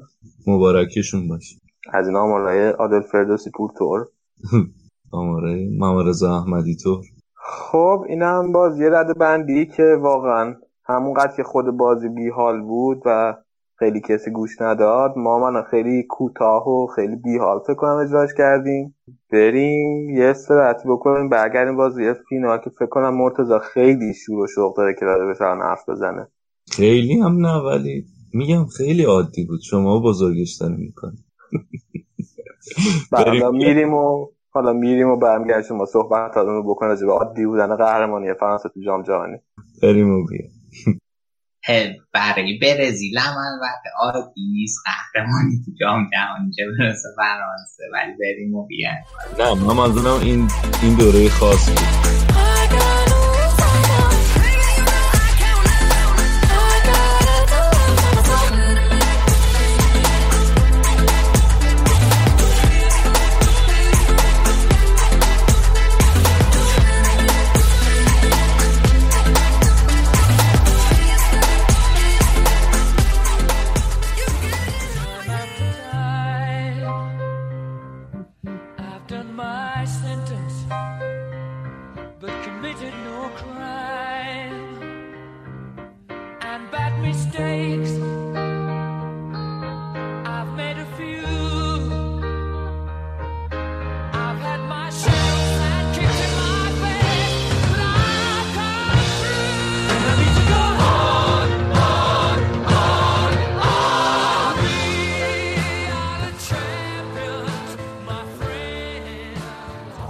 برمیگردیم با قسمت فینال جام جهانی فرانسه و کرواسی.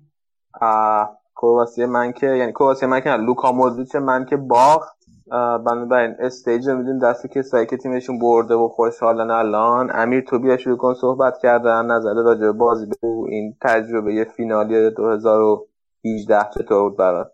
مرسی علی، خیلی خوشحالم فرانسه برد. 2 تا قهرمانی داریم الان توی جام جهانی. برد خوبی بود، خیلی خوب بود. یه ذره از ناراحتی‌های من از اون فینال لعنتی جام 2006 با اون ماتراتزی کم شد، ولی ای کاش از یه تیمی میبردیم، چه میدونم مثلا انگلیس رو میبردیم، چون کرواسی تیم دوست داشتنی بود و میدونم که توی دنیا خیلی دوست داشتن که کرواسی ببره. ولی بازی خوبی بود. حالا هر کی میخواد بیاد گیر بده به پنالتی و مثلا گل به خودی و اینا، به نظرم خیلی اینا وارد نیست. فرانسه تیم برتر بازی بود، توی نیمه دوم نشون داد که علاوه کیفیت نفرات خب یه سر و گردن بالاتر از کرواسیه و اون قدرت شوت‌زنی، قدرت سرعت دویدن امباپه، قدرت شوت‌زنی پوگبا، خب اینا چیزا بود که تو تیم کرواسی نبود و تیم کرواسی هم 4 تا 120 دقیقه بازی کرده بود دیگه، جونی واسش نمونده بود، ولی خیلی خوب بود. امیدوارم که تیم فرانسه مثل بقیه تیمای دیگه‌ای که قهرمان جام جهانی میشن افت نداشته باشه. رفت یه دونه یورو تو فینالش، اومد جام جهانی گرفت و امیدوارم یوروی بعدی رو ببره. 3 تا 120 دقیقه کرواسی بازی کرد. 3 تا 120 دقیقه ببخشید از من. آره. امیدوارم که تیم فرانسه با توجه به اینکه خیلی هم سن و سالشون بالا نیست بتونن این موفقیتاشون رو توی 2 سال دیگه و 4 سال دیگه ادامه بدن. مرتضی چطوری؟ من خیلی خوشحالم خدمت شما عرضم که من 98 فوتبال شروع کردم دیدن و اون موقع یه دوستی داشتم، بعد با هم خب تبع جام جهانی خیلی بالا بود، ایران هم بود تون دوره، پرچم همه کشورها رو میکشیدیم. بازی‌ها تو فرانسه بود و خب من به فرانسه یک کشش پیدا کردم تیم فرانسه، ولی تو همه این پرچم‌هایی که میکشیدیم پرچم کرواسی از همه سخت‌تر بود نقاش کشیدن. شدم 32 تا تیمو داشت، برای همین از کرواسی هم بعدم نمیومد چون پرچمشون خیلی برام جذابیت. تا اینکه رسید به اون نیمه نهایی که تورام 2 تا گل زد و خب حالا منم 6 سالم بیشتر نبود، خیلی علاقه‌مند شدم بیش از حد به فرانسه و کلن علاقم به فرانسه از همون بازی با کرواسی شروع شد و حالا به قول تو اون فینال سخت 2006 که حالا اون هم اتفاقای عجیب غریب توش افتاد و حالا یه فینال دیگه، فینال بعد از اون فینال 2006 و حالا فینال 2016 جام ملت‌ها که تیم نتونست برنده بشه، بالاخره تونستن یه فینال رو ببرن. من خیلی خوشحال بودم اون روز. از نظر تاکتیکی اگه بخوام نگاه کنیم خیلی دوتا تیم حداقل ترکیبشون فرمیشنی که تو زمین فرستادن شبیه هم بود، 4-2-3-1 که تبدیل شد به 4-3-3، ولی خب تفاوت اصلی این بود که اون دوتا وینگرهای کرواسی یعنی آنتربیچ و پریسیچ اینا کاملا واید بازی میکردن، کاملا تو گوشه ها بودن و یه فرمیشن خطی رو میدادن به اون ستای جلو. ولی توی فرانسه ماتویدی همونطور که گفتم برمیگشت میومد توی خط دفاع، توی خط هم میانی و کمک میکرد به خط میانی و حالا بعضا هم به گوشه ها میرفت توی دفاع. چیزی که هست اینه که تو سمت راست فرانسه و سمت چپ کرواسی اون هافبک نه دفاع کنارا فولبک ها کمک نمیکردن به مهاجم، یعنی سمت راست فرانسه امباپه بیشتر نفوذ میکرد ولی پاوار خیلی کمکش نمیکرد، سمت چپ کرواسی هم پریسیچ بود بیشتر و حالا اون هافک کنارشون خیلی به نفوذ نمیکرد، در صورتی که و این باعث میشد که اون سمت راست فرانسه و سمت چپ کرواسی یه جورایی پای برابر بشه. برای میشد دفاع کردن از اون سمت برای فرانسویا راحت‌تر میشد چون فقط با تمرکز و پاوار میذاشت روی پریسیچ رو بگیره. ولی سمت مقابل یکم فرق میکرد به خاطر اینکه ماتویدی تو فرانسه برمیگشت کمک میکرد به خط میانه، در صورتی که از اون ور توی کرواسی هم آنتربیچ بود همین که ورسالکوی اتلتیکو مادرید اضافه میشد و خطرناک میکرد اون سمت. در اینچه علاوه بر لوکاس هرناندز این تو این بازی نقش ماتویدی هم این وظیفه رو داشت که اون سمت رو پوشش بده و این یکم کار کانتر رو به نظرم سخت‌تر میکرد به خاطر اینکه یعنی باید خیلی خوب پوشش میداد جلوی اون 4 تای دفاع یا 5 تای دفاع رو. ولی کانتر به نظرم امروز روز بهترین روزش نبود، یعنی خوب نتونست جلوی خط دفاعی رو اون پوشش لازم رو بده و رو گل اولی هم که کرواسی زد کاملا مشخص بود که اون سردرگمی که کانته که حالا اومد برگشت و بعد جلو پرسیچ جلوش فضایی بود از از همون سمتی که گفتم لوکا، از همون سمتی که آنترویچ و ورسالیکو حضور داشتن حمله رو شروع کردن، دفاع فرانسه به اون سمت کشیده شد و از سمت مقابل پریسیچ به داخل اومد، بالای فضای جلوش ایجاد شد و میگم اون کانته نتونست اون ویژگی‌های لازمی رو که باید میداد به خط میانی و جلوی خط دفاع رو پوشش میداد و بده. و خب تو نیمه و از همونطور که از قبل از بازی اکثر کارشناسا پیش بینی می‌کردن، با توجه به اینکه دو تا تیم با دو تا ترکیب خیلی مشابه اومده بودن تو زمین، قرار بود جنگ خط میانی باشه. حالا یه خط میانی کرواسی که راکیتیچ و مودریچو داره و حالا پروزوویچی که حالا عقب‌تر به عنوان پوشش کار میکنه و حالا خط میانی فرانسه که لابسایده و حالا همین ویژگی که گفتیم. نیمه اول کاملا فرانسه اوکی، یعنی خیلی طبق مثل بازی گذشته خیلی اوکی بودن با اینکه مالکیت توپ در اختیار کرواسی باشه و ضد حملاتشون انجام بدن و رو ضربه ایستگاهی گل بزنن، که کما اینکه رو ضربه ایستگاهی هم گل زدن. یعنی گل اول خطایی بود که فرستادن، مانزوکیش گل به خودی زد و گل دوم کورنری بود که زدن به حال منجر به پنالتی شد. برای فرانسه کاملا اون نبرد خط میانه رو کاملا اجازه داد که تیم حریف داشته باشه مالکیت توپو، ولی اون بیشتر به نظرم اون کناره ها بود که تعیین کننده شدن در نهایت.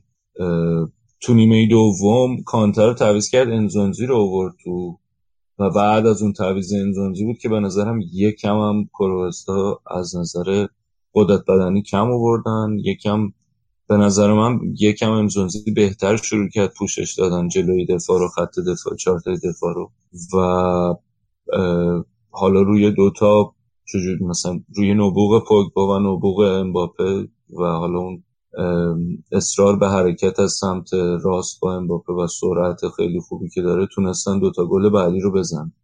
خیلی گلای خوبی هم بود، پوگبا هم بالاخره تو این تورنمنت تونست به گل برسه. بعد از اونم یکم شروع کردن رو شکم سیری بازی کردن و که حالا اون اتفاقی که به قول حالا تو توییتر میخوندم هوگلاریس تاتنهام درونش رو آزاد کرد تو این بازی و گل خوردن. ولی در مجموع از نظر تاکتیکی به نظرم فرانسه خوب بود، یعنی اجازه دادن مالکیت توپو داشته باشن به مقداری که هر چقدر دلشون میخواد کرواتا، ولی برنامهشون رو ضد حمله‌ای سریع بود و ضربه‌های ایستگاهی و جوابم بود، تونستن نتیجه رو بگیرن. در کل یه چیزی که راجع به این فرانسه باید بگم که ما مثلا از بازی اولی که قطعا بازی به بازی خیلی بهتر شد. یعنی بازی اول جلوی استرالیا اصلا به نظرم بازی دلچسبی نبود و میشه گفت با شانس و اتفاق تونستن ببرن بازی. حالا اون خطای پنالتی که وار آیا پنالتی بود یا نه گرفتن. بعد بازی دوم یکم بهتر باز که انجلوی پرو از گروه اومدن بالا. تو بازی جلوی آرژانتین یکم از نظر تاکتیکی با تنوع بیشتری بازی کردن. به نظرم بازی با اوروگوئه و بلژیک بهترین بازیاشون بود و جلوی کرواسی هم بازی خوبی رو نشون دادن، برنامه رو که داشتن رو اجرا کردن و حالا این خوش شانسی هم داشتن که کرواتا واقعا خسته بود و تونستن جام ببرن. من خیلی خوشحال بودم از اینکه این اتفاق افتاد، چون از بعد از 98 من همیشه این تیم رو دنبال میکردم، به خصوص که حالا توی بازی زمانی هم 3-4 تا ملی پوش فرانسه تو آرسنال بازی میکردن و من همیشه خیلی تیم اعصاب خردکنی بود فرانسه، به خصوص حتی اون دوباری هم که تو فینال رسیدن خیلی اعصاب خورد، ولی حالا تونستن یه برد نسبتا راحت رو بگیرن. آره شماها نظر راجع به کرواسی ندارین؟ خب کرواسی هم به نظرم مهمترین چیزی بود که تو آخر نیمه اول کرواسی به نظر من به شخصه یه بازی کاملا سوار بود، یعنی بازی کاملا کنترل می‌کرد و تیم بهتر زمین بود. یعنی مثلا اگه نظر منو می‌خوای بازی نیمه اول باید بازی مثلا یکیش به نفع کرواسی تمام شد، نتیجه عادلانه همچین نتیجه‌ای. اما بعد از اینکه نیمه اول تمام شد، حالا نمیدونم هم این که بالاخره فکر کنم خستگی 90 دقیقه بیشتر بازی کردن بازیکن کرواسی نسبت به فرانسه بهشون اثر گذاشته بود و اوف کردن، همین که اون تعویض کانته و به آوردن انزونزی خیلی فکر کنم تاثیر زیادی داشت، باعث شد که بازی دیگه از دست کرواسی خارج بشه و فرانسه تیم برتر زمین بشه. آره روند بازی رو اون تعویض عوض کرد. آره ببین یه چیزی که بود این بود که تا قبل بازی بحث این بود که الان قرار مثلا نبرد بین فوتبال مالکانه باشه و حالا مثلا بین پوگبا و کانتو و ماتویدی که اینا بازیکن‌های مثلا فیزیکی و تخریب‌چینن، ولی تو بازی دیدیم که عملا فرانسه نه اینطوری بود که می‌خوایم مالکانه بازی کنیم هیچ ایرادی نداره و اصلا بازی رو از این فاز آورد بیرون. آره و تا مالکیت توپ خیلی بیشتر داشتن، بیشترم به بازی سوار بودن. ولی یه چیزی هم که یادمون نره که من خواستم به اون دو تا دفاع وسطای فرانسه هم یه اعتبار خیلی خوب بدم. به نظرم امتیتیواران خیلی خوب بودن، یعنی کلا یه تورنمنت خیلی خوبی رو پشت سر گذاشتن و تو این بازی هم فوق‌العاده دفاع کردن. ولی آره این که به بازی سوارتر بود کرواسیتون نیاولی من قبول دارم. آره امتیتیواران که گفت خیلی خوب بودن، منم قبول دارم، به نظرم خیلی خوب بودن، هم از نظر دفاعی خوب بودن، هم گلزنی کردن، بعضی جاها بازی رو سه تیم در آوردن، اونم خیلی گل خیلی حساس دادن. ولی نمیدونم، من تورنمنت که نگاه میکنم برمیگردم به عقب نگاه میکنم، از نظرم دوتا از اون بازی‌ها که فرانسه سخت‌ترین بازی‌هاشو داشته، یکیش جلوی استرالیا بود، یکیش جلوی دانمارک، اینا دفاعی بازی میکردن استرالیا و دانمارک، من نشسته بودم توی زمین خودشون و اون یکی بازی هم بعد از این هم سخت‌ترین بازیشون برای من بازی اوروگوئه بود، هرچند که نتیجه خوبی گرفتن اما خب نتیجهش از این بازی بود که دیگه ابر و ماه و نمیدونم چیه شعرش، ابر و باد و ماه و خورشید و فلک در کارم بود. یعنی جلوی تیمایی که دفاعی بازی میکردن و نمی اومدن مالکیت توپو بگیرن، بازی خودشون بخوان بازی سازی بکنن، مالکیت توپ یعنی مالکیت توپ داشته باشن و مالکیت توپو میدادن به فرانسه، جلوی اینا فرانسه به مشکل برمیخورد. بعدش هم بود که بگو. استرالیا رو قبول دارم، آره به مشکل خوردن، ولی بازی با استرالیا با دانمارک نه همون بازی با استرالیا مشکل این بود که تارگت نبود، یعنی امباپه رو گذاشته بود وسط. خب بازی با پرو این کار رو انجام نداد، بازی بهتر انجام شد. بازی با دانمارک دیگه تکلیف مشخص شده بود، ترکیب اصلی رو نفرستاد. آره میشه این خورده رو گرفت که آره فرانسه به جز ضد حمله اگه قرار باشه فوتبال برای فوتبال مالکانه برنامه‌ای نداره، اگه قراره یکی جلوش دفاعی بازی کنه. آره دیگه دو تا تاکتیک حمله داشت، یکی ضد حمله بود و با فراوری امباپه، یکی دیگه هم ضربه ایستگاهی. ولی به نظرم اگر فوتبال بهتر میتونن بشن تو فوتبال مالکانه، یعنی طوری نیست که اصلا نتونن، لزومی نداشت دیگه به جز حالا بازی با استرالیا بعدش دیگه به این نخورد، یعنی با تیمی برخورد نکرد. میگم بازی با دانمارک بازی خیلی تدارکاتی. ببین جلو اوروگوئه هم به نظر من خیلی موفق نبودن توی بازی سازی، یعنی آره شاید نمیدونم، شاید من الان مثلا نسبت به ژیرو هم یکم حسام عجو نمیدونم خوب بود یا نبود، چون آره گل نزده، شوت تو چارچوب نداشته، یه 6 تا بازی کرده. بعد خیلی نقشش میدونی نقش شبیه کیه خیلی سردار نه من می‌خواستم بگم نمیدونم به سردار فکر کنم، من می‌خواستم بگم نقشش خیلی شبیه نقش کریم بنزما توی رئال. یعنی میگی بنزما که فضا بسازه برای آره فضا میسازه واسه اون، فضا میسازه واسه رونالدو و حالا اون یکی بازیکنی که توی خط حمله سرکی هست، این یکی فضا میساخت واسه امباپه و گریزمان. من فکر منظورت اینه که ژیرو هم تو کار فیلم ها ایناست. اون نقش کریم تو رئال نیست، نقش کریم تو تیم ملیه. آره اون نقش کریم تو زندگیه در واقع. درسته. اصفایی میکنه اینا قاطی شد. آره اینا به جزئیات باید دقت کنی. آره ولی من ژیرو من فکر کنم اگر من طرفدار فرانسه بودم از بازیش راضی بودم، یعنی ببین چون که تیم توی گلزنی مشکل نداشته آنچنان دیگه، 14 تا گل زده درسته؟ آره.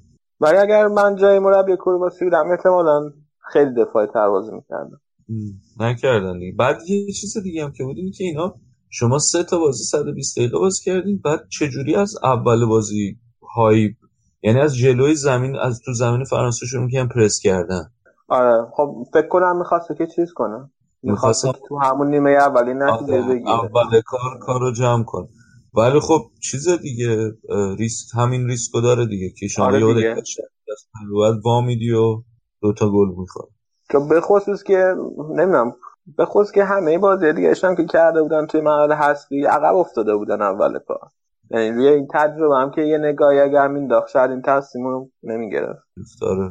ولی خب به نظرم آره تو تمام حرفاشون قطعا کامل‌تر بود دیگه فرض. ولی در نهایت بچه‌ها یعنی میگم شاید اگر من بودم دفاعی تر بازی میکردم و اینا همه درست، اما در نهایت بعدم قبول کنیم که توی نیمه اول بعد شانسی آوردن. یعنی آره یه گل به خودی، یه پنالتی که خیلی بی‌دلیل پنالتی داد بازیکن کرواسی. به نظر پنالتی بود آره. به نظر من آره پنالتی بود.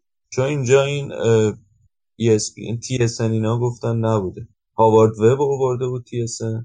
بعد وب اینطوری بود که اگه من بودم نمیدونم. به نظر منم نبود، نمیدونم آخه یه صحنه من ازش دیدم که توپ به دست اون فرانسوی هم برده.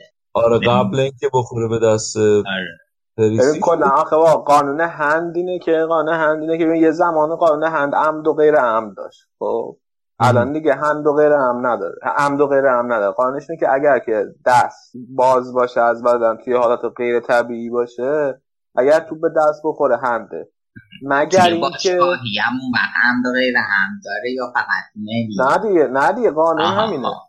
مگر اینکه داری به چیز اشاره می‌کنی؟ به بله به رئال بایرن اشاره می‌کنی دوستان. دقیقاً آره. مگر اینکه مگر اینکه فاصله توپ تا دست بازیکن اونقدر کم بوده باشه یا سرعت توپ اونقدر زیاد بوده باشه که بازیکن نمیتونسه عکس‌العمل مناسب نشون بده واسه جمع کردن دست. و من فکر میکنم که هند بود، یعنی دستش که کامل باز بود.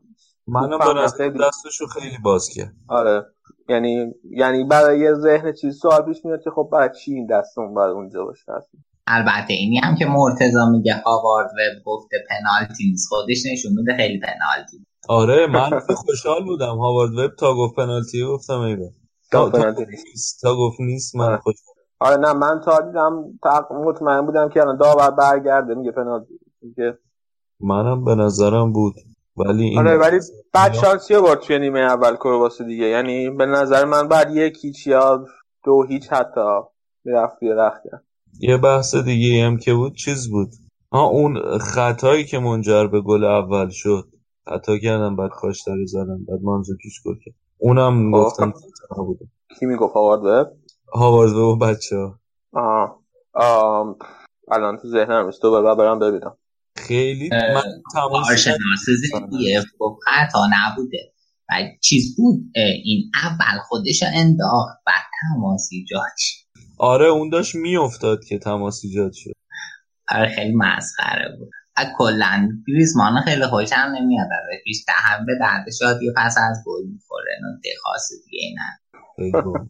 کلا آره با هر چیزی که بوی آلمان نده مخالفه. نه آقا من اصلا بحثم تمامش اخلاقیه، با هر چیزی که بوی اخلاق نده مخالفم.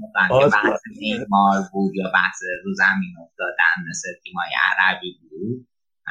حاجی بحث اخلاق اگر باشه که شما مولر و نویر رو اینای خودتون که واقعا استادن. من همیشه گفتم نویر از نظر تاکتیکی بهترین دروازه‌بان تاریخ آلمانه ولی از نظر شخصیتی من همینه که گفتم دیگه، حرف خود منه چی بگم والله. شما فیلیپ لامدون سابقه بازیکن دزدی داره اصلا. آره اون دعوای نظر راجع به چیه اون وجهی تیمو خراب نکرده بود. آره اون باز بند دوزیه وجه تیمو خراب نمیکرد. چرا؟ اون خیلی بیشتر از این به نظر من وجه خراب میتونست بکنه. 100% کار جالب نم بحثی توش. اصلا آلمانیا میدونی سرزمین هگل و کانت و بچه‌ها میان اونجا فقط بحثای اخلاقی میکنن. اصلا نیچه‌شون رو دوست دارم. نیچه‌شون رو دوست داری؟ اونا بحثای اخلاقی میکنن. آره. خلاصه که آقا قهرمان شدن دیگه، حالا نمیتونیم ببینیم به ما این قهرمانی رو. نه به نظر من که فرانسه آماده ترین تیم جام بود واقعا. خیلی به سختی ولی گفتی آره. آقا جالبش اینه که 4-5 تا پوف گفتی علی آره. خوشبین ترین فرد بین ما امیررضا بود که از اون اول میگفت فرانسه خیلی تیمش خوبه. اصلا خودت تو اصلا آره آقا چیز این بهتر این بازیکن جام که مدریچ انتخاب شده شما به حق میدونین یا نه؟ چی بگم؟ آره خیلی به حق تر از اون مسی 2004 بود. آره ولی خب حالا همینو به حق تر از اون بود اوکی، ولی حالا همینو به حق میدونین یا نه؟ به من سوالم اینه که الان تا این مرحله اومد کرواسی، تو به نظرت مدریچ یه تنه تیمو کشید تا اینجا؟ نه آه. من بازی مارادونا رو ندیدم زنده، ولی از وقتی من فوتبال دیدم هیچ بازی کنی هیچ تیمو یه تنه هیچ جا نکشید. زیدان 2006 فرانسه باشه، اونم شاید ببین شاید فردی ترین نمایش تاریخ یه تیم بود، ولی این نبود که اونم بالاخره یه تنه از کشیده باشه بالا. قهرمانمون نکرد. نه اصلا با همون فینال هم، یعنی فقط زیدان بود که اونجا چیز بود اوکی بود. آره من قبول ندارم، نمیدونم بازیکن بهتر از مودریچ دیگه نبود تو جام. نه به نظر من امباپه خیلی خوب بازی کرد، ولی شاید جوان بود برای اینکه بخوان این عنوانو بهش بدن. آره اون یانگ پلیر اوارد بهش بهترین بازیکن جوان جام شد. آره من به نظر من بهترین بازیکن‌های جام مودریچ بود و آزار، یکی از این دوتا. خب از نظر بازی من با کلا بیشتر دوست داشتم. آره حالا اون نه، من خب مودریچو بیشتر دوست دارم شخصا، اما اونم اگر میگرفت من برام خیلی اوکی بود. اما کلا یه عقیده دارم که این جواد شخصی باید به بازیکن‌های بدن که تیم برنده باشن، یعنی اینو به طور کلی بهش اعتقاد دارم. به نظر من انگولو تا این بازی خیلی عالی بود. آره مثلا کانت خیلی خوب بود تو طول جام، مثلا فوق‌العاده بود، یعنی اصلا بازیش به چشم نمیاد، هیچ وقت هم هیچکی نمیاد بگه آره مثلا انگولو کانت چه بازی کنی، ولی خیلی خوب بود. اما خودمون تیم برنامه هیچ وقت تعریفش نکردیم. آره کانته خیلی خوب بود. حالا بازی آخر بیچاره نمیدونم یکم سنگین بازی میکرد. ماتویدی هم به نظرم خوب بود، یعنی بیشتر فراتر از انتظار بود. من تو میگم بازی ایتالیا لیگ ایتالیا رو خیلی دنبال نکردم، برای همین شاید برای همین انتظار نشدم، ولی به نظرم کانته خیلی خوب. خب کلا این جوایز تو تاریخ نشون داده شده که یه مشکل عظیمی که داره اینه به بازیکنان میدن که قدرت تهاجمی دارن معمولا. آره. من آخرین بازیکنی که یادمه بهترین بازیکن جام جهانی شد الیور کان و مهاجم نبود، یعنی قابلیت تهاجمی نداشت. داره آره آخه ولی مودریچ هم همچین بازیکن خیلی تهاجمی نیست به اون صورت. حالا ولی بازیش رو به جلوتره. آره ولی حتی چیز هم نیست، حتی خیلی اون حالت مثلا خیلی مثلا باز خیلی شماره ده هم حتی نیست، یعنی خیلی وظایف دفاعی داره توی تیم. آره فانتزی اصلا یعنی خیلی برمیگشت بدبخت، اصلا خیلی دوندگی داشت، هی برمیگشت توپ جمع می‌کرد بعد دوباره بچه پاس می‌داد. ببین این تا آخرین بازی لیگا رو بازی کرده، بازی باشگاهی تا فینال چمپیونز لیگو بازی کرده، بعد اومد توی جام جهانی هم بازی کرده و مجموع دوندگیش از همه بازیکن‌های لیگ کرواسی بیشتر بود. مبارکش 32 سالش هم هست. مودریچ خوب بود داره.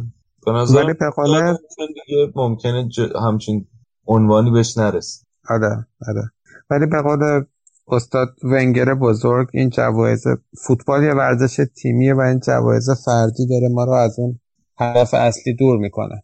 نمیدونم به نظر من خود من الان تو این جام جهانی یه جایی فکر میکردم برای چی من ضمن طرفدار رئال انقدر نگران توپ طلام، حالا مثلا 6 ماه دیگه به یکی میخوان یه توپ بدن، چرا من الان نمیتونم بازی تیم‌ها رو به عنوان تیم نگاه کنم؟ همین دیگه اینطوری رئالینا شما رو اینطوری بار میاره.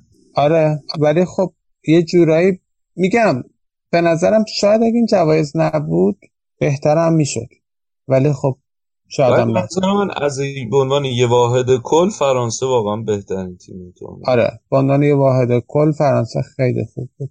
موافقم فرانسه خیلی خوب بود، به احتمال به نظر منم بهترین بود، اما بلژیک هم تیم خیلی خوبی بود. بلژیک هم من انتخاب بین این دو تا برام خیلی راحت بود. خب بلژیک هم خوب بود ولی فقط یه باخت داشت تو کل بازی، اونم از فرانسه بود دیگه. آره سالی آلمان 2014 نه بدون باخت قهرمان شده. داره آلمان 2014 چون اسپانیای 2010 میدونم باخت داشته، بازی اولشو باخت. آره 2010 اسپانیا بازی اولشو به سوئیس باخت فکر کنم. آره بدون باخت بازی قهرمانی آلمان. این واسه من چک کنم قهرمان شد. دقت کردین ما بدون با قهرمان شدیم؟ آفرین. مهم اینه که با رکورد 100% پیروز قهرمان شد. کی شده؟ حالا کی شده کی نشده من چه میدونم، چه ربطی داره؟ پس چرا چیزی که نمیدونی میگی؟ آقا چرا خشم نخورد؟ من الان تیمم قهرمان شده، زورم زیاده. بله شما همیشه زورتون زیاده. نه من فقط امروز زورم زیاده. علی خداییش حال داد، واقعا من کیف کردم. من اصلا حال نکردم، من دوست داشتم کرواسی ببره، یعنی دوست داشتم مودریچ ببره. دوست داشتی مودریچ ببره؟ کرواسی هم نه مودریچ. آره مثلا مودریچ اگه میرفت چه میدونم تونس هم بازی میکرد، من دوست داشتم اون ببره. اگه تونس بود که نمیتونست. ببین خیلی خوب، من اول تورنمنت امیدم اینجوری بود که کرواسی زود حذف شه که قشنگ مودریچ ما بیاد استراحتشو بکنه، آماده شه واسه بسته بعد همینجوری که هی رفت بالا گفتم خب این که دیگه اومده داره میاد بالا دیگه، برای یه بار قهرمانم بشه. آره که حداقل افتخارش مثلا براش بشه. دیگه نشد. بعد یه جمله فقط گفت این آخر کار، من دوست دارم به نمیدونم دوستم نظر بقیه طرفدار رئال حالا بعدم میپرسم از بچه‌ها که گفته بود که حاضر 4 تا قهرمانی چمپیونز لیگش بره و قهرمان جام جهانی شه. دوستم بدونم وقتی بازی کنه یه تیمی همچین حرف میزنه بقیه چه احساسی پیدا، یعنی مثلا یه طرفدار رئال بعد چه احساسی بکنه. من ناراحت شدم از جمله‌ای که گفته بود. واقعا؟ آره واقعا ناراحت شدم. آقا مشخصه که تیم ملیش براش اصلا جام جهانی یه اشل دیگه است، خیلی فرق داره. آخه مسئله اشل نیست. ببین مسئله اینه که بالاتون میاره دیگه این پرزا. نه ببین حالا بحث چیزش نکن، چیپش نکن بحثا. چیپ خیلی جدی، خیلی با کلاس دیکتاتوری. ببین من به این فکر میکنم که این یه فوتبالیست. ببین من حالا از مودریچ یه ذره ناراحت شدم که این حرفو زده، به دل نمیگیرم حالا. اینقدر مرام گذاشته توی مراحل مختلف که به دل نمیگیرم، اما به طور کل ببین یه فوتبالیست اون چیزی که هست و اون چیزی که داره رو از باشگاهشه که در درجه اول داره و باشگاهی که این بازیکن کرده و هر افتخاری هم که میاره، هر چیزی هم که میاره در واقع داره واسه هوادار میاره. یعنی اگر هوادار تو از فوتبال بگیری این اصلا معنی، یعنی اصلا یه صنعت فوتبال وجود نخواهد داشت. بعد وقتی این بیاد بگه من حاضرم مثلا 4 تا چمپیونز لیگ نداشته باشم، بذارش یه جام جهانی داشته باشم، یعنی داره میگه که هوادارهای رئال مادرید اصلا اونقدر اهمیت نمیدم که چی شده. نه شخصی راجع به خودش حرف میزنه، کاری به رئال نداره. نمی که من آذرم رئال مثلا وجود نداشت کرواسی قهرمان میشه. آره من متوجهم تو داری چی میگی و متوجهم هستم که خود مودریچ منظورش این نبوده، ولی این حسی که این صحبت به من منتقل میکنه نمیشه که متوجه باشی ولی حس اشتباه بهت منتقل کنی. آقا یعنی نشه تو متوجه باشی یه نفر منظورش از حرفی که زده این نیست که تو داری برداشت میکنی، واقعا نشده؟ نه اوکی من زیاد برام پیش میاد. بعد همین دیگه برای همین اینطوریه. الان یه چیز دیگه راجع به نخست وزیر کرواسی هم صحبت کنید، اونو که دفعه پیش راجع به نخست وزیر کرواسی و جانی صحبت کردیم. کجا صحبت کردیم؟ دفعه پیش راجع به جانی. آره دیگه جانی رئیس فیفا و نخست وزیر کرواسی. درست. خیلی خوب بود، به همه هاگ میداد، من دوست داشتم. بله چیز دیدی اون قسمت از اون صحنه آخری که پوتین و اینفانتو و ماکرون توی چیز نشون داد، توی اون چیز توی صحنه نشون داد. آره با هم دیگه ستایی. بله خیلی قشنگ بود. پوتین اینجوری بود که چه جام جهانی برگزار کردیم. آره قشنگ فاز تاگ لایف بود. آره ما اینیم. آره توییت ترامپ هم خوندی؟ نه چی گفته؟ تبریک گفته به فرانسه واسه قهرمانی تو جام جهانی، چون که میدونی تنها کسی که واقعا داره جدی آدم حسابش میکنه همین مکرونه توی لیدرای مثلا اروپایی. ولی با هم یه مدت دست دادنشون مسخره شده بود که آره خیلی دوستانه دست میدن. آره بعدم توی توییت بعدش تبریک گفته به پرزیدنت پوتین واسه این جام جهانی خیلی خوبی که برگزار کرده. آره تشکر نکرد از پوتین بابت ریاست جمهوریش؟ نه. بعد قشنگیش اینه که آخه نکی پرزیدنت ترامپ خیلی هم اطلاع دارن که مثلا ویژگی‌های جام جهانی خوب چیه، ویژگی‌های جام جهانی بد چیه. مثلا بالاخره دیگه تیوی شو اجرا کرده، بعد گراب میکنه، بلده. خیلی خوب بود این توییتاشون. اینم از این جام 2018. آره اینم از جام 2018 2022 که قطره و خبرشون هم که دیدید که گفتن قراره مثلا که پاییز برگزار کنه. به به چی از این بهتر من نمیدونم. من همیشه توی تابستون موقعی که جام یا یورو داره برگزار شدم حس می‌خورم که خدایا این بازیکن‌های رئال ما رو بدین مصدوم نشن. ما اون موقع نمی‌شدم بعد حالا اینا می‌خوان وسط لیگ بیان بعد بازیکن ما رو بعداً ببرن. خب بعد لیگا چی میشه؟ الان برنامه‌ای دارن؟ هیچ ایده‌ای ندارن. یعنی من اصلا درک نمی‌کنم چه جوری این لیگ‌های حرفه‌ای اروپا حاضرن موافقت کنن با این قضیه. خیلی ضرر داره براش. بعد مثلا چقدر رئال سود کرده از اینکه بازیکن مسی جام جهانی بازی کرد؟ مثلا یه چیزی حدود 4 میلیون یورو سود کرده از نظر اقتصادی. خیلی رقم مسخره. 4 میلیون یورو فیفا بهش میده واسه اینکه یه سری بازیکنش توی جام جهانی که مراحل مختلف بازی کرد. یعنی خیلی خیلی مسخره است. رقم مثلا خنده‌داریه. بعد حالا میخواد بیاد وسط لیگ بازی کنه مثلا باز کارا رو پاره برداره ببره با خودش. نمیدونم. کلا یه بنیاد کثافتیه که ادامه داره همین. خیلی خوب هر کس که داره گوش میده جان آلیور، نمیدونم جان آلیور میشناسی یا نه، یه طنز پرداز آمریکایی خیلی خیلی قویه، من خیلی دوستش دارم. یک سری برنامه داره راجع به فیفا و فساد توی فیفا، این خیلی قوی کار کرده این برنامه. آره دو قسمته، خیلی قوی کار کرده این برنامه رو، اینا رو حتما ببینید، خیلی خوب کار کرده. احتمال دوره یکی بلاتر بود نه الان، ولی خب دیگه انتخابات قطر و اینا همش برمیگردم بلاتر.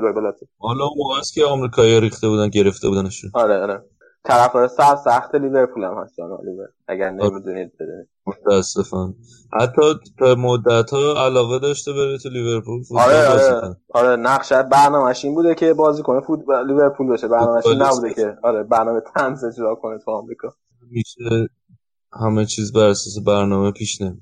یه بار میگفت فکر کنم اگر درست یادم باشه میگفت که من رفته بودم مثلا بعد از اینکه مثلا یه ذره معروف شده بودم و کسی شده بودم و اینا، من رام دادم توی رختکن لیورپول، بعد من زودتر از بازیکن رسیدم، بعد وقتی بازیکن‌ها رسیدن توی رختکن همه‌شون لخت بودن و بعد من صحنه‌هایی دیدم که هیچ وقت فکر نمی‌کردم تو زندگیم که ببینم از بازیکن‌های لیورپول و خیلی استاتیک شده بودم، منقلب شده بودم از اون صحنه‌ای که دیدم.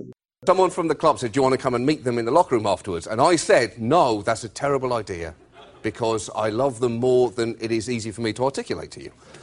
And then, so we went, she took me down, and it was, walked into the locker room, and it was empty, but for loads of steam and running water in the distance. And then the running water stopped, and I thought, oh, no, I've come in here at the worst possible time.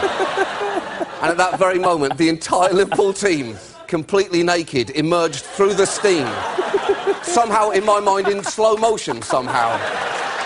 Just waving a handsless hello. And I still... It's changed. My relationship's changed. Yeah. یه بارم توی این برنامه یه چیز رفته بود. کی بود قبل استیون کولبر؟ لترمن. آره لترمن. برنامه لترمن. یه بار من گوش میدادم رفته بود. واقع خیلی خسته بود. تو حالا با آمریکا یا فوتبال دیدی؟ من و امیر امروز دیدیم. تو دیدی؟ من با کانادایی دیدم. آره حدس میزنم بعد یه فاز باشن، نمیدونم. آره دیگه خیلی خسته کننده است، خیلی عصبانی کننده است. یعنی اصلا درک اولیه‌شون از فوتبال خیلی برای درکشون از فوتبال. بعد اینجوری بود که جان آلیور داشت سعی میکرد توضیح بده که لیگ فوتبال چجوری کار میکنه، مثلا پرمیر لیگ چجوری کار میکنه، بعد دست 2 و دست 3 و دست 1 و اینا حالا تو انگلیس مثلا چه معنی داره. مثلا من نمیفهمیدین چی داره میگه، چون که حالا واسه اونایی که نمیدونن ورزش‌های آمریکایی مثلا NBA و نمیدونم فوتبال آمریکایی، هاکی و اینا یه لیگ دارن، تیم‌ها همیشه ثابتن و همیشه با هم بازی میکنن، اصلا صعود و سقوط معنی نداره. بعد نتم اصلا نمیفهمید که جان آلیور داره چی میگه. بعد یه جایی رسید بود که جان آلیور اینجوری که هر چی لترمن میگفت آره درسته، ولم کن دیگه، ول کن دیگه، همینی که تو داری میگی درسته. مثلا خیلی خسته کننده شده. خلاصه توصیه من به شما اینه که با آمریکایی و اینا اصلا فوتبال نبینید، نمیفهمن اصلا کلا. من اینو گفتم که اون بازی فکر کنم استرالیا با هلند بود 2014، بعد مثلا هلند فکر کنم این دوتا تیم بودن، حالا دوتا تیم رقیب جلو هم بودن، اول تیم الف گل زد، بعد کانادایی‌ها شروع کردن دست و جیغ هم پریدن هوا، بعد تیم ب گل مساوی رو زد، همونا دوباره شروع کردن دست و جیغ پریدن هوا. آخ جون خیلی جالب. آره اینا خیلی چیزای نرمالیه توشون. اصلا یکی از بچهای آزمایش و ما هست هم دفتری من در واقع. اینو من هم سعی می‌کنم که به فوتبال علاقه مندش کنم. بعد مثلا یه ذره به فوتبال علاقه من شده.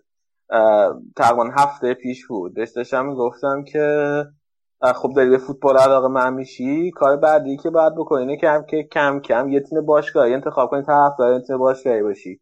بیا من مثلا هدایتت میکنم به راه راست و فلان اینا.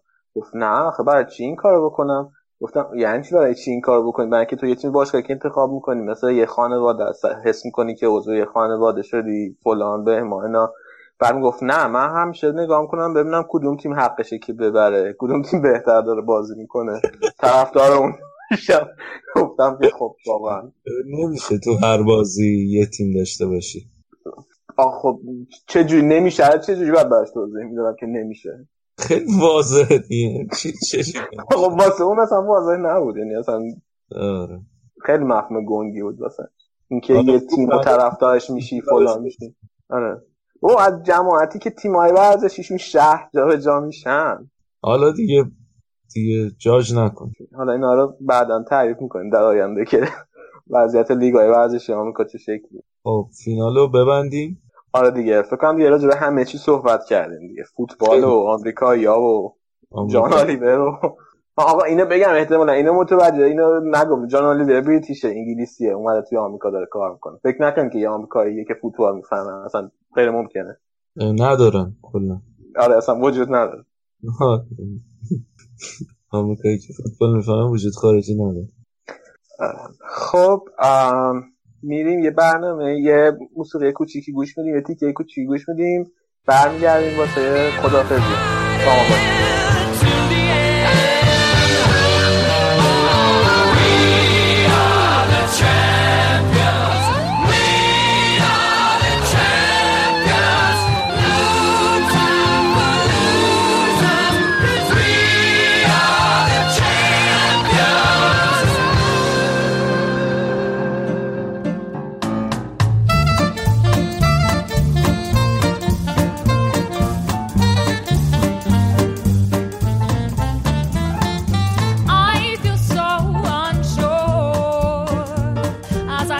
خب این قسمت آخر پادکست ما بود راجبه این جام جهانی 2018.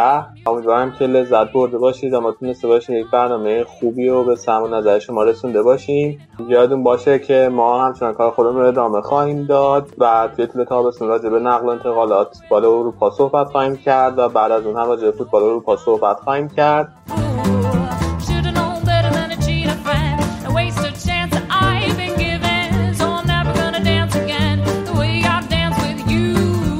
برای دنبال کردن ما میتونید به وبسایت‌های ناملیک و تهران پادکست همچنین ساندکلاود مراجعه کنین. همینطور ما توی شبکه‌های اجتماعی مثل فیسبوک، اینستاگرام و توییتر حضور داریم. در ضمن میتونید ما رو از همه اپ‌هایی که میتونن پادکست بخونن دنبال کنید و لطفاً توی کانال تلگرام ما هم جوین بشید.